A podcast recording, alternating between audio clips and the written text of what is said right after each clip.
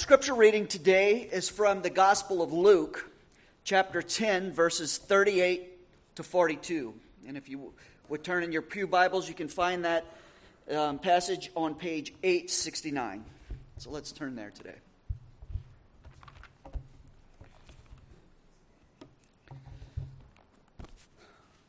Let us stand now for the reading of God's Word.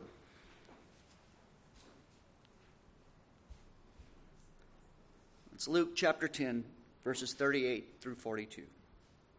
Now, as they went on their way, Jesus entered a village, and a woman named Martha welcomed him into her house. She had a sister called Mary who sat at the Lord's feet and listened to his teaching. But Martha was distracted with much serving. And she went up to him and said, Lord, do you not care that my sister has left me to serve alone? Tell her to help me. But the Lord answered her, Martha, Martha, you are anxious and troubled about many things, but one thing is necessary. Mary has chosen the good portion, which will not be taken away from her. So is the reading of God's most holy word. Amen. You may be seated.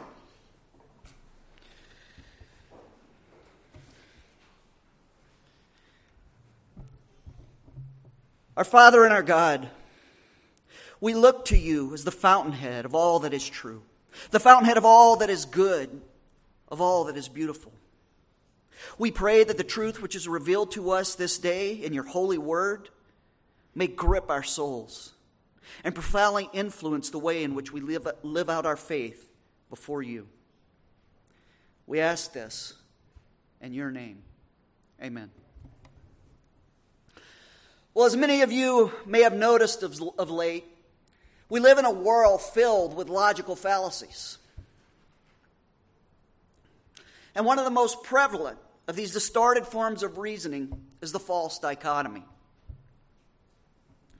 A fallacy in which the spectrum of all possible opinions is misrepresented as an either or, or choice between two mutually exclusive things.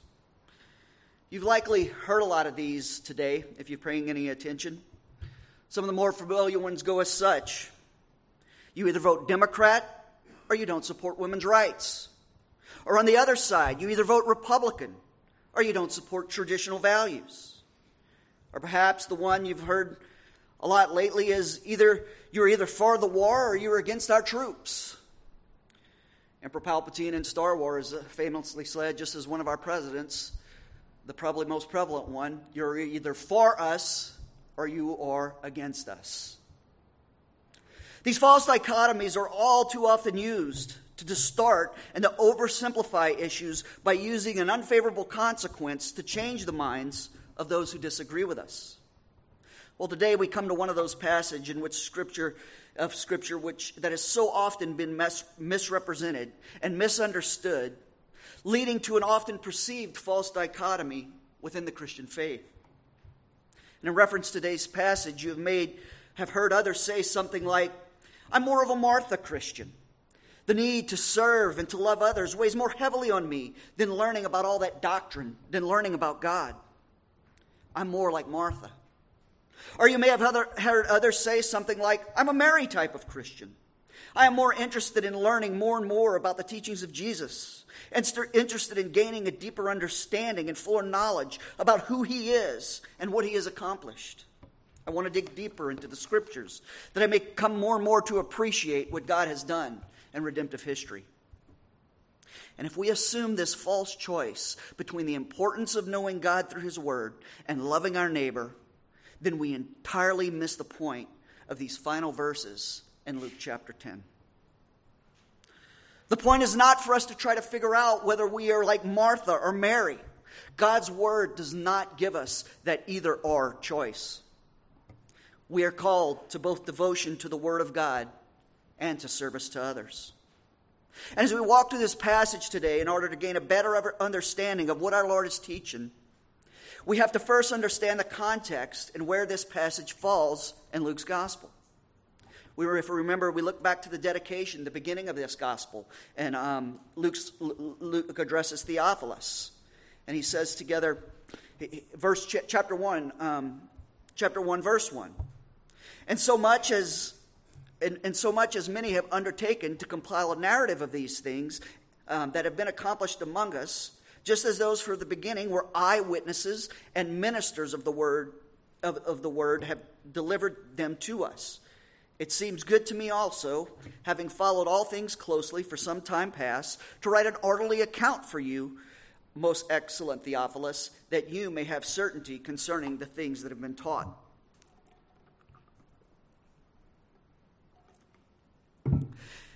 You see, what we have here in Luke's gospel is the result of one of the contemporaries of the Apostle Paul uh, taking his time to interview eyewitnesses and ministers who were alive during the time of Jesus. And he takes these interviews and he compile, compiles a narrative that would allow uh, us to have a certainty about our faith.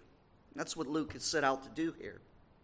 Starting with the birth of Christ and taking us all the way to his ascension into heaven, Luke gives us a very detailed narrative of the life of Christ.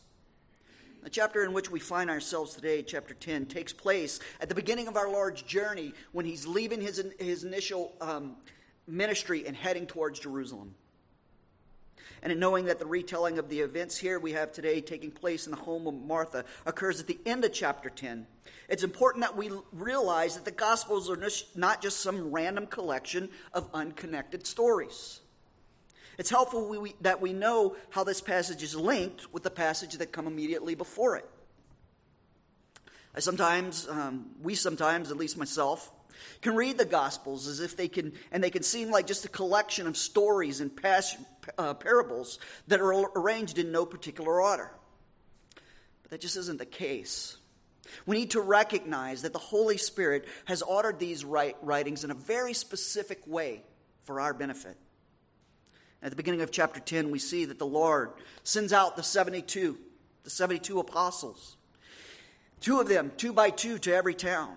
And he sends them out and he tells them to heal the sick and to proclaim the kingdom of God. To proclaim that, the kingdom of God is now near. And in verse 17 of chapter 10, the 72 return, and they're amazed and they're rejoicing, saying, Lord, even the demons are subject to us in your name. And Jesus, knowing that day, just as we are today, are so wired to focus upon the law, so wired to focus on the things that we do, admonishes them in verse 20 when he tells them, Nevertheless, do not rejoice in this that the spirits are subject to you, but rejoice that your names are written in heaven.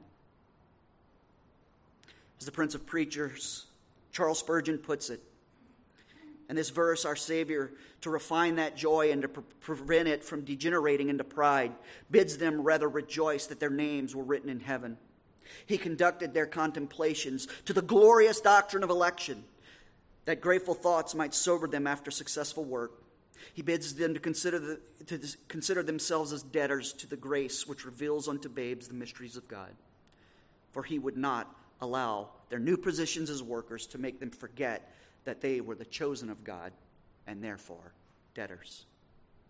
You see, he is reminding them that it's not about what they were able to do, it's about what Christ has done.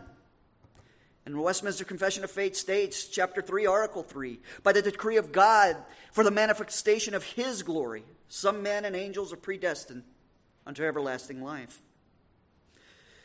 But he was, but he was the one who in eternity he was the one in eternity past who wrote our names in the book of life, not based on those uh, the services we would accomplish, on the good that we would do, but, but, but based on what he would accomplish through his life, death, and resurrection. And after the return of the 72, the scene switches now in chapter 10 to verse in verse 25 to Jesus being tested by someone who was considered to be very wise ESV translate this as a lawyer, someone who was known to be an expert in the Mosaic law. And the lawyer asked Jesus, Teacher, what shall I do to inherit eternal life? And in this question, he was trying to lighten the law of God in order to feel justified to himself, justified to himself, justified to God by his own works. Jesus responds to this question with the parable of the Good Samaritan. He really reveals in this parable what loving your neighbor really means. his words convicting the lawyer under the weight of God's law, revealing them his need for a Savior, knowing that he cannot do these things as Christ has commanded. In order to prevent those who heard this parable, the Good Samaritan, from being turned inwardly and imagining that their works of service were the only focus in the uh, Christian life, the Holy Spirit brings us this passage that takes place at the home of Martha and Mary. Again, Spurgeon goes on.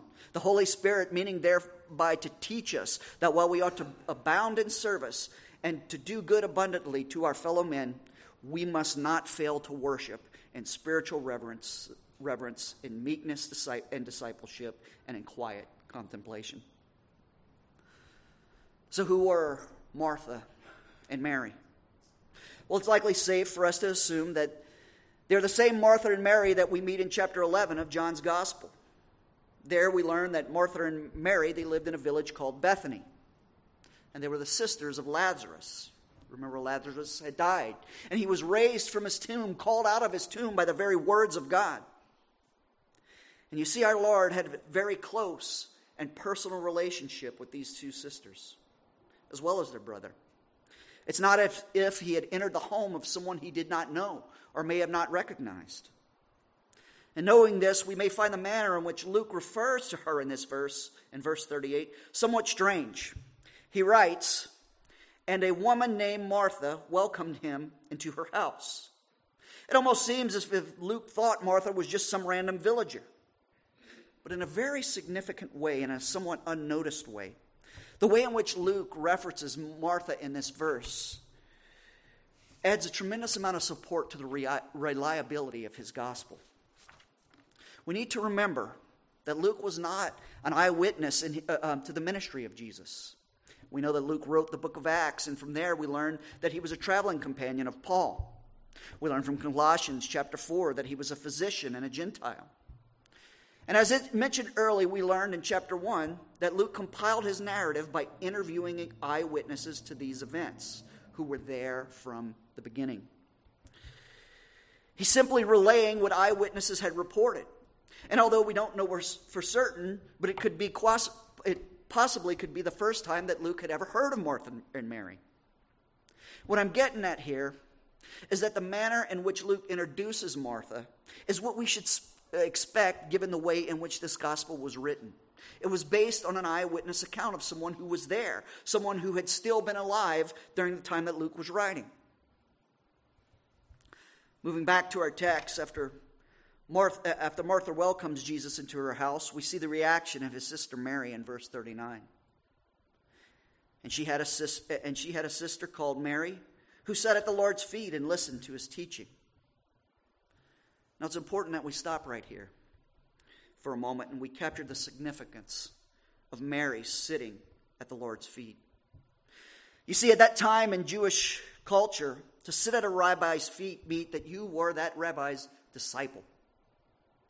Remember in Acts 22 33, the Apostle Paul tells us that he was educated at the feet of Gamaliel, Gamaliel a Jewish, uh, a leader in the Jewish Sanhedrin, and a very famous, well respected expert in the Hebrew Scriptures. And in those days, rabbis did not take on women as disciples. The Jewish religion of that day was largely male dominated. Women were not permitted to become disciples in order to participate in the furtherance of the faith. But you see, that all changed with the coming of Jesus Christ. As Micah Kruger writes in his book, Christianity at the Crossroads, even though the 12 disciples and Jesus himself were all male, the historical evidence suggests that women played a substantial role in the earliest stages of Christianity. Women advanced the Christian cause in many ways. They functioned as missionaries, evangelists, teachers, and helpers of the poor. There are even indications that there are even some indications that women may have substantially outnumbered men in the first few centuries of the early Christian movement. And what do we have here? We have Mary sitting at the feet of Jesus, knowing that it was He, and He alone who had the words of eternal life. She was hanging on to His every word, not wanting to risk missing, missing any of His utterances. so captiv- captivated by his teaching that she didn't even recognize the work that was going on around her. Her sister busy serving tables and others eating. You see, Mary was seeking nourishment for her soul. And although those around her may have been busy eating, she could not have possibly thought of food at such a time. She knew who it was that had sat before her. And what does Mary do for us here? She gives us a glimpse of what it really means to be a disciple of Jesus Christ. You see, it's not about trying to, to gain his approval through our diligent works of service. It's about resting in who he is, receiving his word, knowing him to be our only hope, our only comfort in life and in death. Now we look at her sister Martha, moving on to verse 40. We see the reaction of Mary's older sister, Martha, who was the head of the household. And her reaction was quite different from that of Mary's. Verse 40 But Martha was distracted with much serving. And she went up and said to him, Lord, do, do you not care that my sister has left me to serve alone? Tell her to help me. It's important now that we stop right here and we catch ourselves before we're too hard on Martha. She's often been given a very bad rap throughout Christian history, as if she was someone who was deficient in her faith or less faithful than her sister. Going back to John 11 after the death of her brother Lazarus. We need to remind ourselves that it was Martha who ran out of the house when he entered the village to meet Jesus. What was Mary doing? She sat in the house. And of course, Martha would have been distracted. I mean, how often does the promised Messiah pop into your house for a visit after a long day's work? You know, in such a situation, I'd be running to the freezer, making sure I pulled out the very best ribeyes to throw on the grill, making sure that that red wine was served at the perfect temperature. I'd probably be running around making sure that no one puts the potato salad in the gumbo, ending up with mayonnaise soup. It's important that we understand that there's nothing wrong or inappropriate about what Martha was doing. She was trying to be a good host. And in Jewish culture, that was a very important thing. She was seeking to honor the Lord. And when a guest, especially a fellow believers, enters our own homes, we should do the same. Look at one of the last things that Jesus tells his disciples before he goes off to the cross at Calvary. John 13, verses 34 and 35.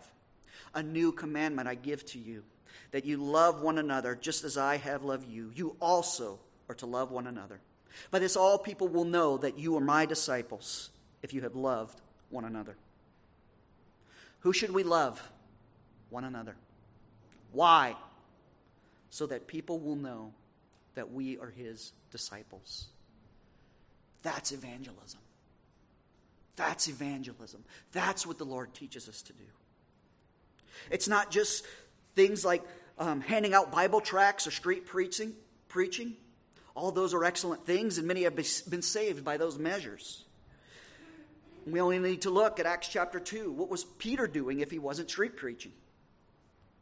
But very often, we lose sight of the other important aspects of evangelism, aspects that are commanded to us by Jesus himself. Martha was being a faithful servant to the church, the faithful servant that the Lord had commanded her to be. But where Martha stumbles is that she becomes so consumed with trying to justify herself before the Lord by her works that she fails to recognize the importance of what Jesus Christ had to offer. She sees Mary at the feet of Jesus and she falls into self pity. She starts to compare herself to Mary. Don't we do the same? Don't we do the same thing when we're acting self righteous? We start comparing ourselves to other. And that is so dangerous. That is what is so dangerous about relying on our works in order to justify ourselves before God. We look around and we become frustrated with others who we perceive to not be as working as hard or effectively as we are. And that frustration can lead us down a very dark path. In our self righteousness, we can start to gossip and to slander and to do harm to our neighbors. We become overly critical. Before we know it, those works that were meant to show how much we loved our neighbors and each other can lead us to fall into sin, driving us further and further away from God and neighbor. further and further away from that peace that surpasses all understanding. Notice. Notice that Jesus does not admonish Martha for her diligent service to others. He admonishes her only when she demands that Mary be pulled away from what is most important. As Anglican Deacon Nick Davis writes when commenting on this passage, what's wrong with Martha's frenzied pace and trying to get Jesus to light a fire under Mary? The problem is that it misses the heart of discipleship, in which we do not first and foremost serve Jesus. He has come to serve us.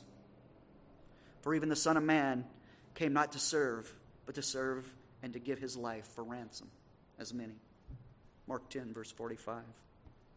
You see, where Martha went wrong is that she didn't put first things first. She failed to recognize the necessity of being nourished by Christ, nourished by His Word, nourished by sitting at His feet in worship and adoration. Moving on to verses 41 and 42, we see our Lord's response. But the Lord answered her, Martha, Martha. You are anxious and troubled about many things, but one thing is necessary. Mary has chosen the good portion, which will not be taken away from her. I want us to notice for a second the very first words of our Lord to Martha. What does he say? Martha, Martha. I can count four times in the New Testament when Jesus starts an address with the same sort of name repetition once to Simon Peter, once to Saul of Tarsus, once to the city of Jerusalem, and here in verse 41 to Martha. And each time, there's not only an indication of a cherished relationship, but that the words that follow carry extreme weight. And we have been wise to pay close attention here. Our Lord does not dismiss Martha's complaint, He acknowledges her anxiety and distress. And He even goes on to add even more weight to what He is about to say, proclaiming, Martha, but one thing is necessary. He's not saying that Martha's focus on service was, was bad and Mary's focus was good. As R.C. Sproul says, it's not a contrast, but a comparative analysis we have here. Mary was sitting before the feet of our Lord, hearing the words of the one true, all powerful, all knowing, all loving, everlasting God. She was worshiping at his feet, what could possibly be more necessary than that? It was He and He alone who had the words of eternal life. It was only Christ who was able to succeed where Adam failed, fulfilling every letter of God's holy law on our behalf. It was only He who paid our due penalty for sin, enduring the full, unmitigated wrath of God, taking our sin and placing it on Himself. It was only Christ who was risen from the grave, ascended into heaven sent to us his Spirit, and now sits at the right hand of God the Father Almighty, ruling on our behalf. And at the end of this fading evil age, loved ones, he will return, and he will wipe away every teardrop from the eyes of those who have heard his word and trust in him. After going through this passage today, how should we respond? Some of us may be wondering, what does this story have to do with ministry in Opelousas in 2023? Moreover, what does it have to do with us here at Hope Presbyterian Church and hearing the words of our Lord to Mar- Martha? How should we respond? Well, since his bodily ascension into heaven, we no longer have the opportunity to sit at the feet of Jesus and have him teach and comfort us himself. Although he is currently not physically present with his church, he has sent us the Holy Spirit just as he promised in John 16, 13 through 14. When the Holy Spirit comes, he will guide you into all truth, for he will not speak on his own authority, but whatever he hears, he will speak, and he will declare to you the things that are to come. He will glorify me, for he will take what is mine and declare it to you. All that the Father has is mine. Therefore, that therefore that he will take what is mine and declare it to you. And that primary means in which the Holy Spirit works faith into us is by the preaching of His Word. Romans 10, Romans chapter 10, verses 14 through 17. The Apostle Paul, writing to the church, to the church in Rome. How then, when they call on him, in whom they have not believed? How are they to believe in him, in whom they have not heard? How are they to hear without someone preaching? How are they to preach unless they are sent? As it is written, how beautiful are the feet of those who preach the good news. But they have not all obeyed the gospel, for Isaiah says, Lord, who has believed what he has heard from us? So faith comes by hearing, and hearing through the word of Christ. Our own Westminster Confession, our own Westminster Shorter Catechism, question number 88. Question and answers number 88. The question How are the outward and ordinary means by which Christ imparts us? Uh, what are the um, what are the outward and ordinary means by which Christ imparts to us the benefits of redemption? Answer. The outward and ordinary means by which Christ imparts to us the benefits of redemption are his ordinances, especially his, the word, the sacraments, and the prayer. All these are made effectual to his chosen ones for salvation. Moving on, it gives more clarification. Question 89 How is the word made effectual to salvation? By the Holy Spirit. The Spirit of God makes the reading of his word, but especially the preaching of it, an effectual means of convincing and converting sinners and building them up in holiness and comfort through faith to salvation. That's evangelism. That's evangelism. Sounds an awful like what we're talking about here happens in our worship service. As R.C. Sproul says, every worship service we attend is an audience with the King of Kings. It's He who, at the beginning of the service, calls us into His presence, calls us into, to worship Him and to hear from Him. And, we're, and when we are weighing our works of service over the attentiveness to the Word of God, deeds over creeds, as some may say, we're not given an either or choice. But as we learn from today's passage, one thing does take priority over the other. And for us today, that one thing is the ministry of the Word and sacrament. Each week, on that day that the Lord has set aside for us, we're invited to come into His presence. And He sends His workers to prepare His meal for us. And we are to feast on His Word, to participate in His body and blood through the Lord's Supper. John chapter 6 For whoever feeds on my flesh and drinks my blood abides in me, and I in him. Those of us who diligently read our Bibles are likely familiar with another set of verses written by Luke that stress the importance of, God, of, of the ministry of God's Word. Remember in, Active, in Acts chapter 6 when the apostles are first ordained to service. Remember that the Hellenists were lodging a complaint that their widows were being ignored in the daily distribution. And what did the apostles say in the beginning of verse 2?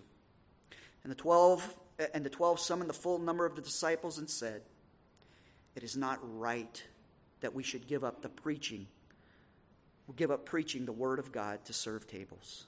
Therefore, brothers, pick out from among you, you, seven men of good repute, full of spirit and of wisdom, whom we will appoint to this duty. But we will devote ourselves to the prayer and the ministry of the word. And as a congregation, this is what we should expect to be the first priority of our pastors. While at the same time, service to others should never be neglected that is God, why God has given us the office of deacon. And that doesn't mean that the deacons are to be the only ones doing the work, but they are ordained, they are ordained to oversee the work. They are to ensure that the resources of the church are used wisely and effectively. This is not something we should put on our pastors. It's not even something we should put on our elders. They're in charge of the, your spiritual soul. This is work that was given in the New Testament to deacons to a separate office of the church. So, where? Where should we focus our aim today? Such a question brings to mind one of C.S. Lewis's famous quotes, and he has quite a bit of them, as you may know. In Mere Christianity, Lewis goes on to write when pondering those Christians who had done the most for the present world. He says these words Aim at heaven, and you will get earth thrown in. Aim at earth, and you will get neither. If I may take a little bit of liberty today and modify C.S. Lewis's quote in light of the message that we just heard. I should like to say it this way Aim at Christ, and you will get good works thrown in. Aim at good works, and you will get neither. Because you see, loved ones, outside of the gospel of Jesus Christ, our works are meaningless. And it's not just me telling you this.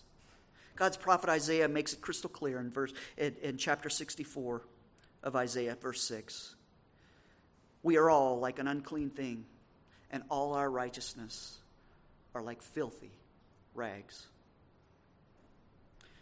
In closing, I want to leave you with you today the words of the Apostle Paul. A message that over the years has brought me great comfort when I was trying to please God by chiefly focusing on those things that I do. I remember one proud day I even challenged Satan himself to test me. How foolish was I?